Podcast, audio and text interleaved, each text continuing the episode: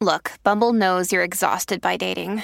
All the must not take yourself too seriously and 6 1 since that matters. And what do I even say other than hey? well, that's why they're introducing an all new Bumble with exciting features to make compatibility easier, starting the chat better, and dating safer. They've changed, so you don't have to. Download the new Bumble now. Good risings. I'm Colin Bedell.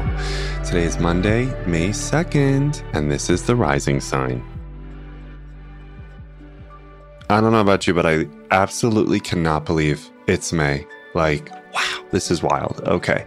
So, what I wanted to share was that Venus entered Aries, and it entered Aries early this morning, actually, at 9 10 a.m. in the Eastern Standard Time Zone part of the world and at 12:10 p.m. in the afternoon in the Pacific Standard Time Zone of the world.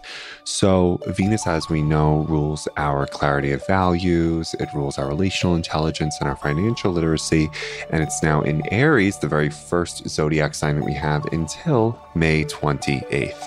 And so because Aries is the first zodiac sign, what you can expect is a new beginning in all three of the Venus ruled arenas, right? Clarity of values, relational intelligence, and financial literacy especially around the ways in which we allow ourselves to want particular things, right? Aries' favorite verb is I want. And Aries introduces this notion of I'm going to experience desire, defined by Esther Perel as owning the wanting, right? Aries helps us own our wanting.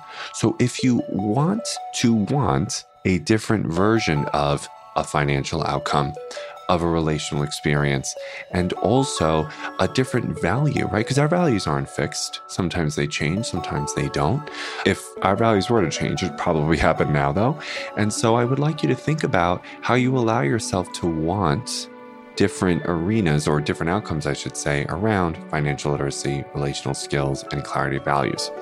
Now, something else I just want to make sure that we illustrate here is the actual relationality of Aries, which is relatively unintentional.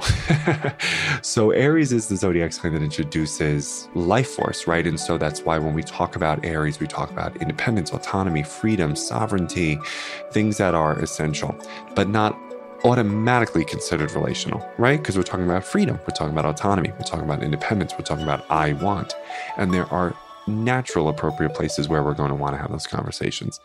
But what's really interesting is that when you poll couples therapists and you ask them, when are your couples most drawn to each other? They'll all say very Venus and Aries ruled things without necessarily knowing they're saying Venus and Aries ruled things. And it's, I am most drawn to my partner when they're talking to me about something they're really passionate about, when they are in their element, when they're in their radiance, when they're in their life force, when they told a funny joke at a party, when they didn't need me, when they were distant, when they were away, right? These experiences are actually all very Arian right? And I believe that's really impressive because then what we know is that, okay, when Venus is in Aries and it lets us kind of experience autonomy, independence, and freedom by doing what we're excited about, by talking to other people about what we're passionate about, by being in our own element, in our own enthusiasm, when we're focused on our own expression of life force, right? Now, what happens is other people want to be around us, right? Because we have a different dynamic, we have a different energy, we have a different alertness, we're fully alive, baby right? And so I wanted you to think about that because now we might not we need to we might need to think about the opposite, right? When are you not drawn to people? And I bet it's when they are not fully alive, when they're not fully connected, when they're not joyful, when they're not passionate, right? It's not to say we need to engage in toxic positivity, of course not. But I think what we know is that we sort of feel a, a disconnect from other people when they're not in Aries ruled autonomy, when they're not talking about something they're really excited about, when they're not engaged with their life. And so I want you to ask yourself, how can I be more engaged with my life? Thank you very much until May 28th, because really, who's the first benefactor of that gift? You. And then you might realize that other people are drawn to you because you're focusing on your desires, on your context for aliveness with a little bit more intention and a little bit more meaning.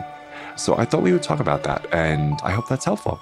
So thank you so much for listening once again. Venus is in Aries until May 28th, and I'll talk to you tomorrow morning. Bye bye.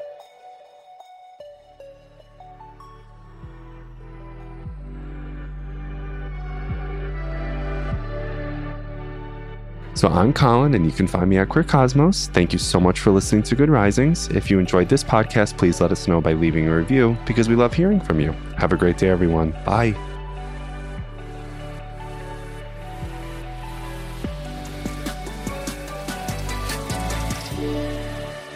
Good Risings is presented by Cavalry Audio.